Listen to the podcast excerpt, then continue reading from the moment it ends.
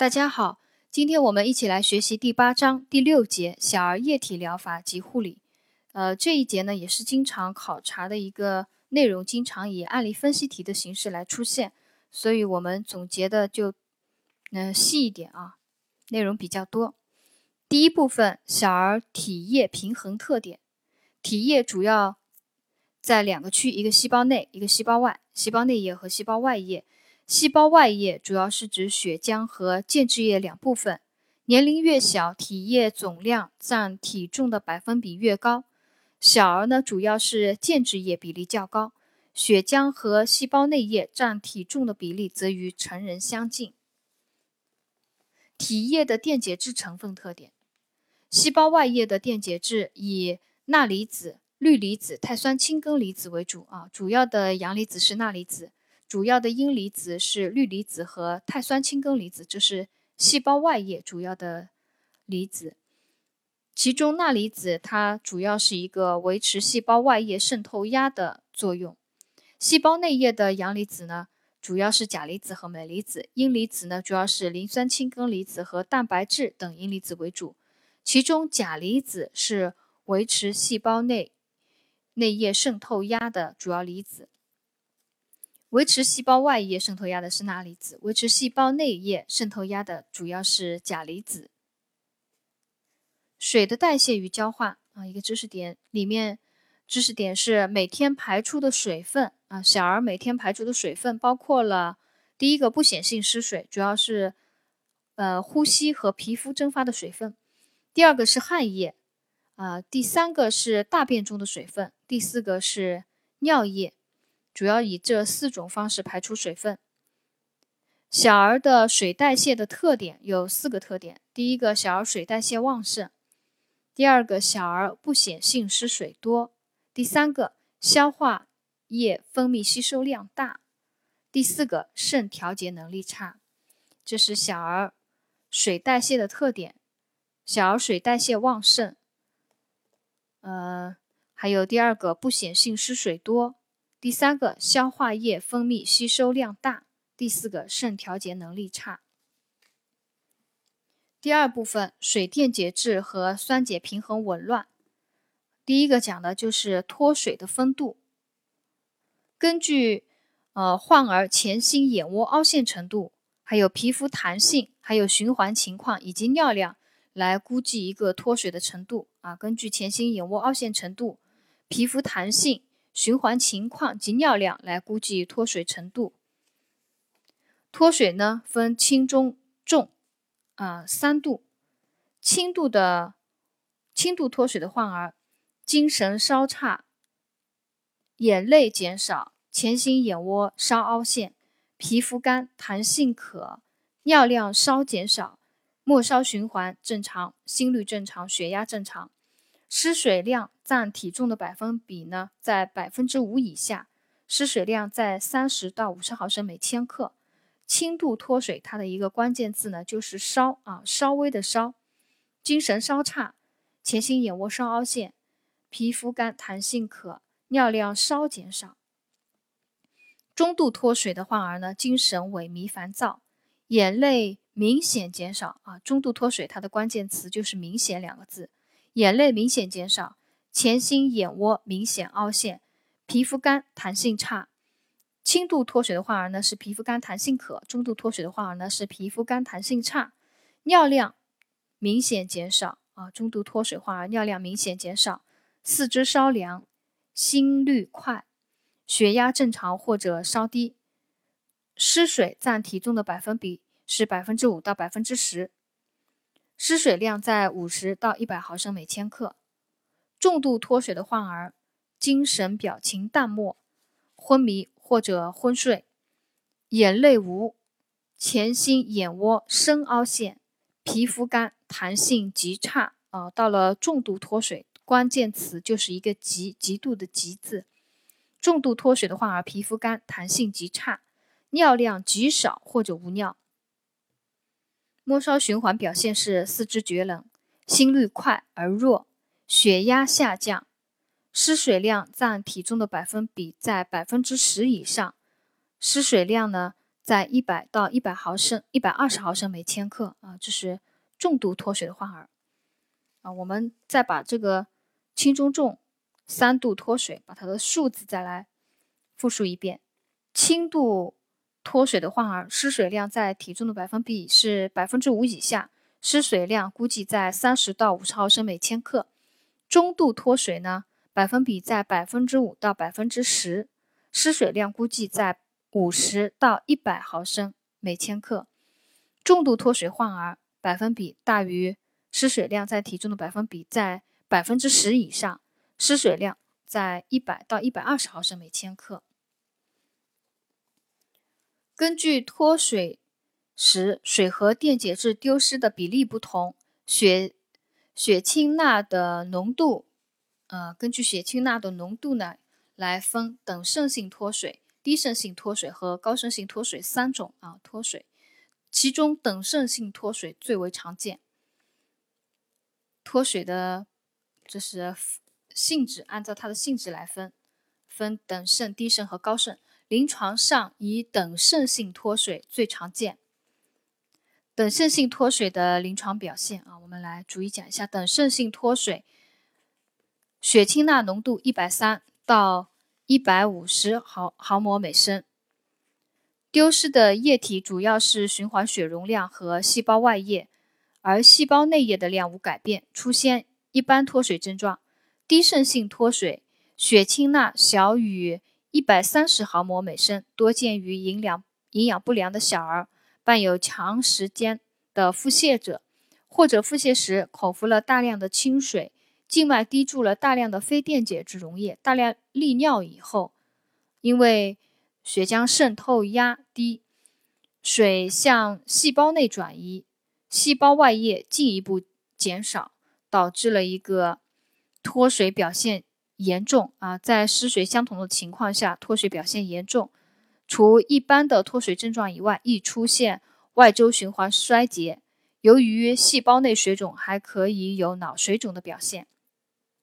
所以呢，低渗性脱水的患儿，他因为细胞外液减少呢，出现外周循环衰竭，皮肤弹性极差。因为有发生脑水肿，所以患儿神志情况他是嗜睡和昏迷的。高渗性脱水，血清钠大于。一百五十毫摩每升，多见于腹泻伴有高热、饮水不足或者输入电解质液过多的患儿。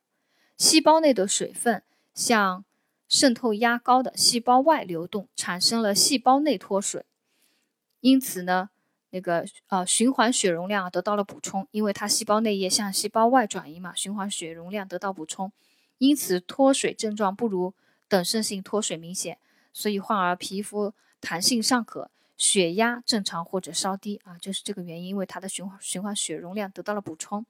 由于血钠增高刺激中枢而引起口渴明显、高热、烦躁不安，皮肤黏膜干燥肌张力高，甚至出现惊厥。所以高渗性脱水的患儿，他的神志烦躁、惊厥啊。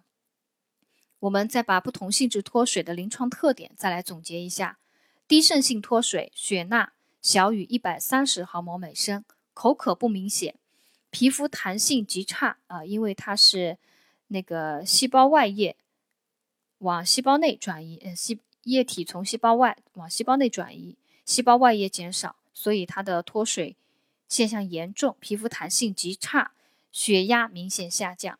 由于可发生脑水肿、细胞内水肿、脑水肿，所以患儿神志可以是嗜睡或者昏迷的，这是低渗性脱水。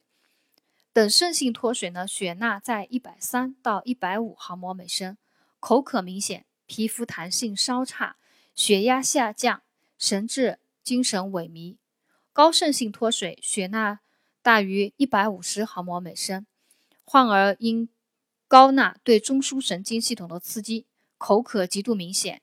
由于细胞外液，呃，由于细胞外液。得到了补充，因为高渗，细胞内液液体从细胞内向细胞外转移，循环水容量得到补充，所以高渗性脱水患儿皮肤尚可，弹性尚可，血压正常或者稍低。由于血钠增高对中中枢神经的刺激呢，患儿精神状态可以表现为烦躁和惊厥。呃，下面一个讲的是钾代谢紊乱。钾代谢紊乱里面的知识点：血清钾正常为三点五到五点五毫摩每升。肾脏的功能呢有排钾功能啊，肾脏有排钾功能。一旦肾功能不良，排钾受阻，就容易发生高钾血高高钾血症。因此呢，补钾应该在有尿以后才能进行。另外，酸中毒时可以发生高血钾，碱中毒时低血钾。啊，这个我们在内科、外科当中都，呃，酸碱平衡里面都反复讲了啊，所以我就不不展开来讲了。大家反正知道的，酸中毒时高血钾，碱中毒时低血钾。啊，我们现在就来讲一下，呃，低钾血症它的临床表现啊。低钾血症，血钾低于三点五毫摩每升，它的临床表现呢，之前我在外科里。讲到这个钾代谢异常，我就给大家总结过了。低钾血症的临床表现，就除了一个心动过速，其他呢都是一些负性的表现，正负的负，负性的表现啊。怎么样一个负性的表现呢？神经肌肉兴奋性降低，降低的话，我把它看成是负性的表现。患儿精神萎靡，肌肉无力，腱反射迟钝或者消失，肠鸣音减弱或者消失。严重时出现肌肉迟缓性瘫痪、心音低钝、血压降低、心律失常，严重者可有猝死。心电图的表现呢，也是一个负性的表现，T 波低频、双向或者倒置，ST 段下降，QT 间期延长，出现游波啊，大家要记住，低钾血症心电图改变里面它会出现游波啊，除了一个心动过速，其他都是一些我刚刚讲的一些负性的表现。低钾的治疗呢，主要就是积极治疗原发病以及补充钾盐。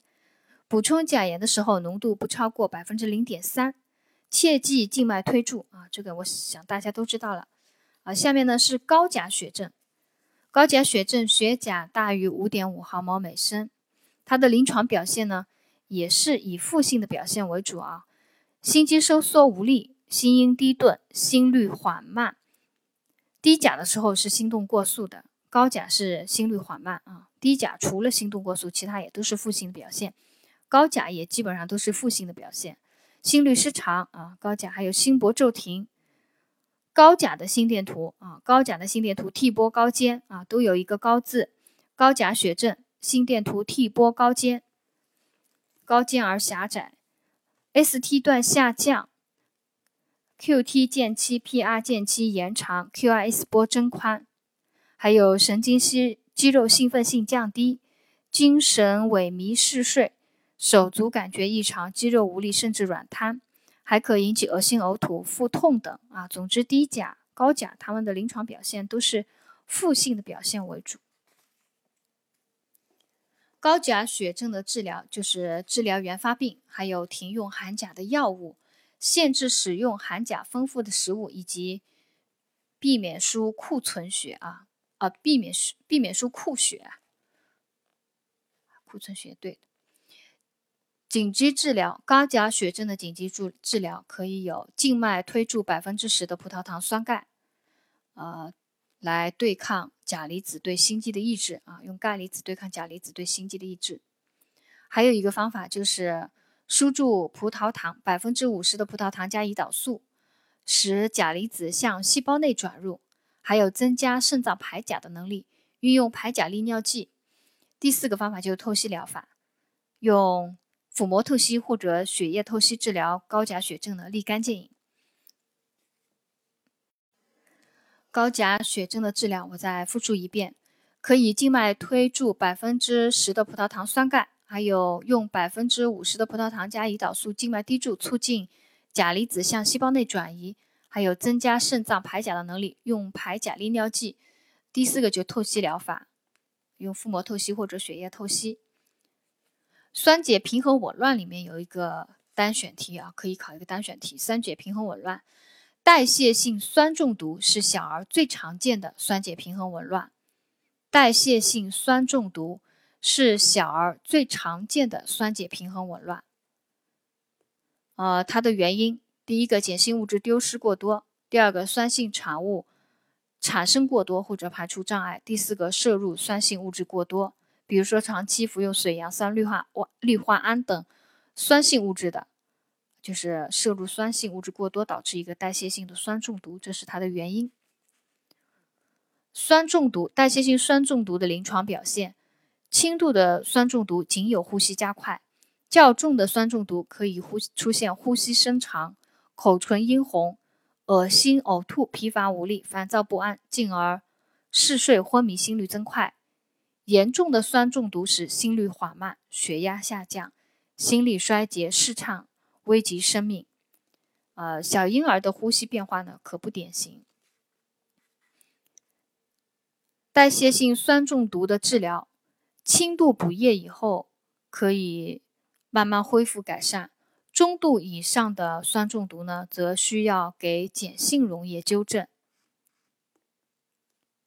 下面第三部分啊，本章本节第三部分讲的是常用的液体种类、成分以及配置。常用的液体有非电解质溶液，有百分之五的葡萄糖溶液啊，它是等张液体。还有百分之十的葡萄糖溶液是等高渗性的液体，呃，葡萄糖溶液呢，它们都没有张力的啊，葡萄糖溶液都没有张力。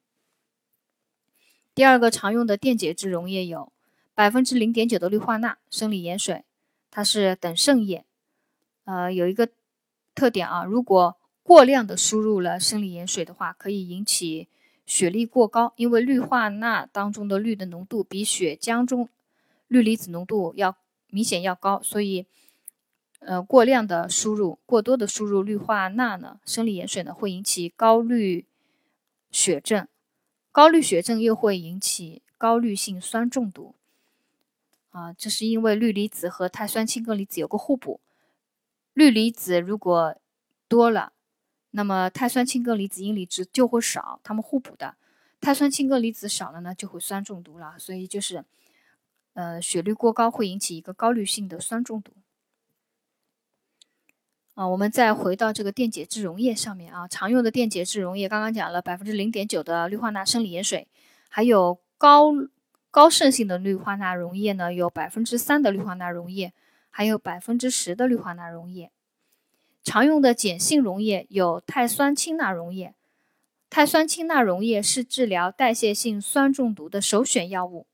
常用的有百分之一点四的溶液，百分之一点四的碳酸氢钠溶液是等渗液。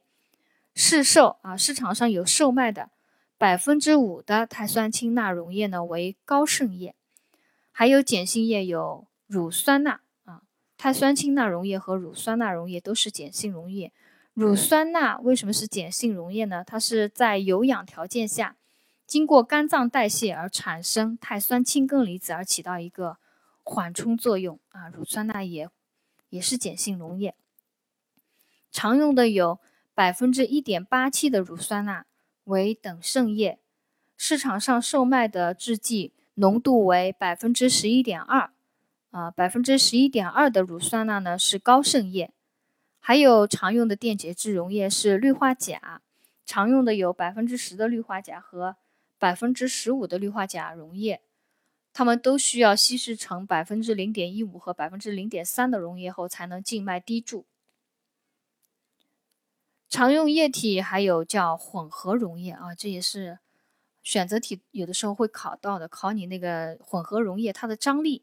主要就是考混合溶液的张力，那么我们就要知道张力是怎么计算的。混合溶液它是怎么来配的？它是，呃，用盐和糖和碱混合来配成一个混合溶液，一般是，呃，盐比糖比碱的比例啊。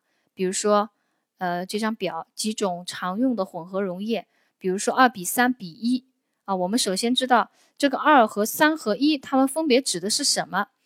是盐比糖比碱啊，大家记住，盐比糖比碱，二比三比一，那就是两份盐、三份糖和一份碱，糖在中间啊，左右两边是盐和碱啊。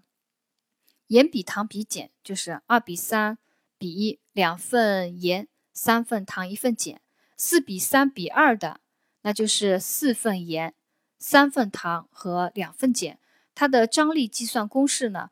就是盐加碱比上盐加糖加碱啊，就是比上一个总量，盐的盐加碱，因为盐和盐和盐和碱它才有张力，糖是没有张力的，所以张力的计算就是盐加碱去比上盐加糖加碱。举个例子，刚刚讲的二比三比一混合液，呃，两份盐，三份糖，一份碱，所以它的张力就是二加一比上二加三加一，它的张力计算就是计算出来就是二分之一张。啊，大家把我这讲的再呃计算一下，试验一下就知道了。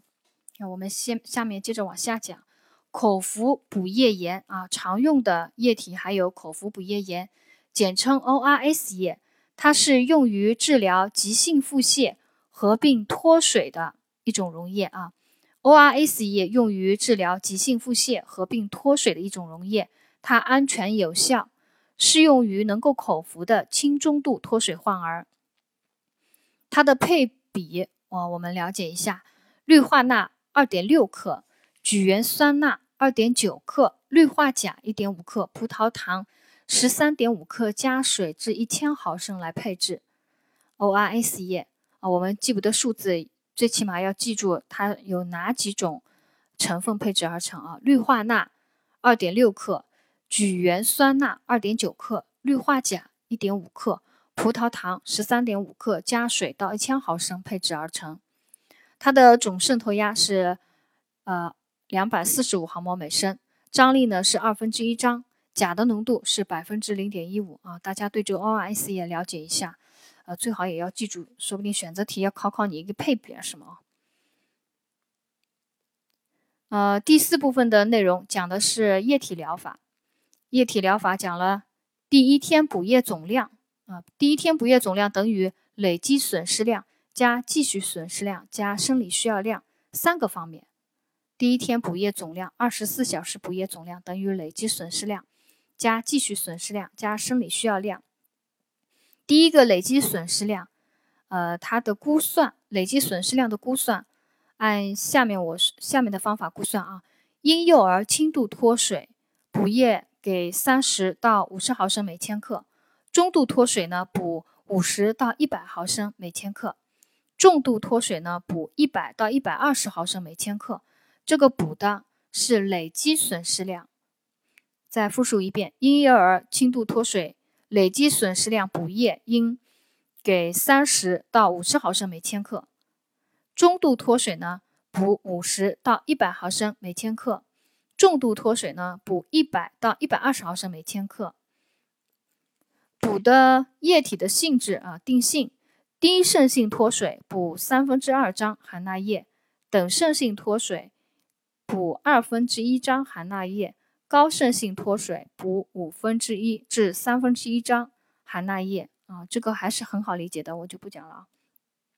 补液的速度先快后慢，累积损失量应该在呃八到十二小时内补足啊，累计损失量在八到十二小时内补足。低速啊，低速八到十毫升每千克，就是反正速度要先快后慢，就是讲的。补充累积损失量，第二个补充还要补充继续损失量。补充继续损失量就一个知识点，一个考点。补充继续损失量用的是三分之一到二分之一，二分之一张含钠液啊。继续损失量补充继续损失量用的是三分之一到二分之一张含钠液。补充生理需要量用的张。张力就更低的含钠液是用的是五分之一到四分之一张含钠液，补充生理需要量用的是五分之一到四分之一张含钠液，呃，其中生理需要量基础代谢需要的水，呃，是六十到八十毫升每千克啊，大家了解一下，供给生理需要量供给的基础代谢需要的水，也就是啊六十到八十毫升每千克来计算的。继续损失量和生理需要量呢，是在后面的十二到十六小时内输入。哦，刚刚讲了累积损失量是在前面的八到十二小时内要补足，继续损失量和生理需要量呢是在十二到十六小时内输入的。输入的速度为每小时五毫升每千克啊，这个这个了解一下吧。以上三部分液体合计来估算一个患儿脱水的补液量啊，按照以下的水平来补啊，轻度脱水的以上三部分合计就是第一天补液总量，二十四小时补液总量，轻度脱水的。约九十到一百二十毫升每千克来补，中度脱水的呢，给一百二十到一百五十毫升每千克来补，来补充；重度脱水的约按一百五十到一百八十毫升每千克来补充。这个是三部分的总量合计啊。轻度脱水九十到一百二十毫升每千克来补充，中度脱水是一百二十到一百五十。毫升每千克来补充，重度脱水呢是给一百五十到一百八十毫升每千克来补充，三十毫升一个一个分级啊，三十毫升一个分级。刚刚我前面讲的那个累积损失量，它它也有一个婴幼儿轻中重，它有不同的分度，是不同的补水量。刚刚累积损失量，轻度脱水呢是三十到五十毫升每千克来补充，中度脱水是五十到一百。毫升每千克来补充，重度脱水呢是补一百到一百二十毫升每千克。呃，这个液体疗法里面涉及到了很多的数字，大家听了如果记不住呢，再去结合书本再加强印象，再看一下。第五部分讲的是几种特殊情况下的液体疗法啊，我们也来学习一下。第一个，新生儿时期补液啊，它的一个注意点。新生儿时期补液，我们大家了解一下吧。新生儿时期正常时血钾极偏高，所以出生后几天如果没有明显的损失的话，短期补液不不给补钾。第二个，生后十天如果有明显缺钾的，要先观察肾功能及尿量情况再给钾。给钾的浓度呢不超过百分之零点一五。新生儿给钾浓度不超过百分之零点一五，一般我们讲给钾浓度不超过百分之零点三嘛。但是新生儿时期他补液给钾浓度啊。不超过百分之零点一五。第三个就是它的滴入速度要慢啊，新生儿时期补液速度要慢。还有一个新生儿肝功能还不完善，纠正酸中毒时应该选用碳酸氢钠而不选用乳酸钠。这是新生儿时期补液的一个注意点。我再把它复述一遍：新生儿时期正常是血钾极偏高，所以出生后几天如果没有明显的损失，短期内补液可不补钾。第二个，生后十天如果有明显缺钾，观察肾功能及尿量以后再给钾，给钾浓度不超过百分之零点一五。第三个，补液速度宜慢啊，一般每小时不超过十毫升每千克。第四个，新生儿肝功能还不完善，纠正酸中毒时应该要选用碳酸氢钠而不用乳酸钠。呃，第二个讲了婴幼儿肺炎的补液。小儿肺炎时，因为发热，还有呼吸增快，使不显性失失水增多，呃，所以应该要补足足够的热量和水分。第二个，因为小儿肺炎，肺循环阻力增大，心脏负担加重，呃，再加上，嗯，小儿肺炎合并腹泻以后，呃，补液量呢都要酌减啊。因为小儿肺炎，肺阻力大，心脏负担重，呃，所以他们补液要酌减，以减轻肺和心脏的负担。呃，第三个，心心婴幼儿肺炎补液电解质浓度不宜过高，速度也不宜过快啊，速度要慢。这是婴幼儿肺炎补液的一个特点。第一个，因为肺炎以后发热，呼吸增快，不显性失水增多，所以要供给足够的热量和水分。啊，但是因为它肺循环阻力大，心脏负荷重啊，所以呢，尽量要选择啊，刚刚忘记说了，尽量要选择口服补液，不要静脉补液。静脉补液时呢，补液量也要控制在生理需要量的最低值。如果肺炎合并腹泻的，补液量也要酌减。呃，第三个呢，就是婴幼儿肺炎补液时，电解质浓度不宜过高，速度不宜过快。呃，下面一个是营养不良伴有腹泻患儿的补液。营养不良患儿的液体平时呢多处于偏低渗状态，皮下脂肪少，估计脱水程度时容易估计偏高，所以补液按体重计算以后，应减少总量的三分之一，用三分之二张含钠液补充，补液速度应慢。呃，营养不良儿为了补充热量啊，预防低血糖，可用百分之十到百分之十五的葡萄糖溶液配置。啊，这个营养不良儿伴腹泻的补液特点呢，我就不复述了。第四个，急性感染、急性感染患儿的补液。急性感染时，因为高热、呼吸增快、多汗、消耗增加而摄入热量不足，容易发生高渗性脱水和代谢性酸中毒。所以补液时宜选用五分之一到四分之一、四分之一张的含钠液，按生理需要量补水以后，应该给足一定的热量。一般酸中毒，啊，一般酸中毒因为感染嘛，它容易发生一个代谢性酸中毒。一般酸中毒的患儿呢，酸中毒补经过补液以后，多能自然纠正。严重的酸中毒才需要补充碱性液体。这是急性感染的一个补液要注意的。急性感染时因高热、呼吸增快、多汗、消耗增加而摄入热量不足，容易发生一个高渗性脱水和代谢性酸中毒。所以补液的液体呢，宜选用五分之一到四分之一张含钠液，按生理需要量补充水分以后，还要多补足一些热量。酸中毒轻的，呃，经补液能自然纠正；严重的才需要补充碱性液体。呃，今天呢到这里呢，我们第八章的学习就全部结束了。第八章消化系统疾病患儿的护理，全呃所有的知识点和考点呢就总结学习结束了。呃，明天开始我们学习第九章。今天就到这里，谢谢大家收听。